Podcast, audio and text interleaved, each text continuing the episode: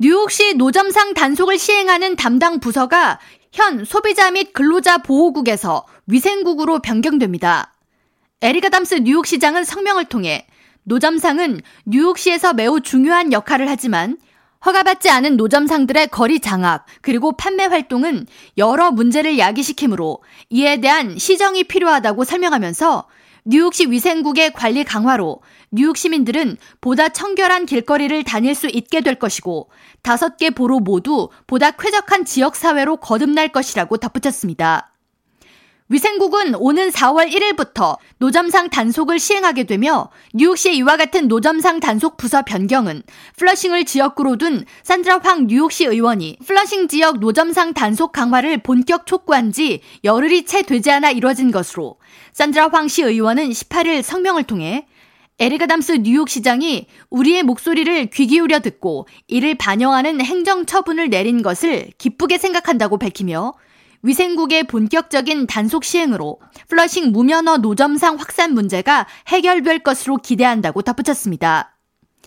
산드라 황 시 의원은 불법 노점 운영으로 치우지 않은 쓰레기 등 위생 문제와 함께 비싼 렌트비를 내고 영업하는 소상공인들의 불만 민원도 다수 접수되는 등 지역사회 문제가 확산하고 있기에 플러싱 무면허 노점상 퇴출 운동을 본격 시행하게 됐다고 설명했습니다.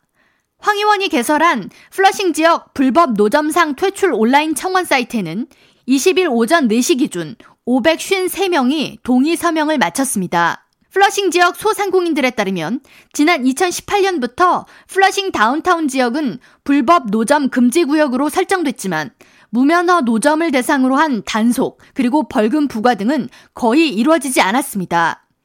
이로 인해 플러싱 메인스트리트과 루스벨트 에비뉴 선상에는 수많은 무허가 노점으로 넘쳐났고 보행자들이 노점상을 피해 차도를 건너서 다녀야 하는 위험한 상황이 벌어지고 있습니다. 한편 지난 16일 뉴욕시청 앞에서는 뉴욕시 노점상 연합단체 회원 수백 명이 모여 노점상 허가 신청 규제를 완화해달라는 시위를 이어갔습니다.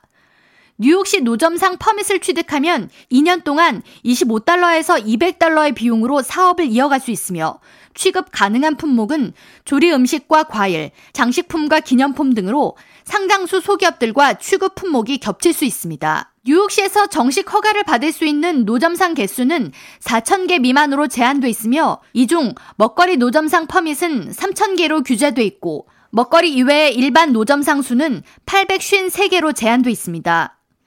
뉴욕시에서는 현재 15,000여 명의 노점 상인들이 영업 허가 신청서를 접수하고 뉴욕시로부터 영업 허가를 기다리고 있습니다. K라디오 전영숙입니다.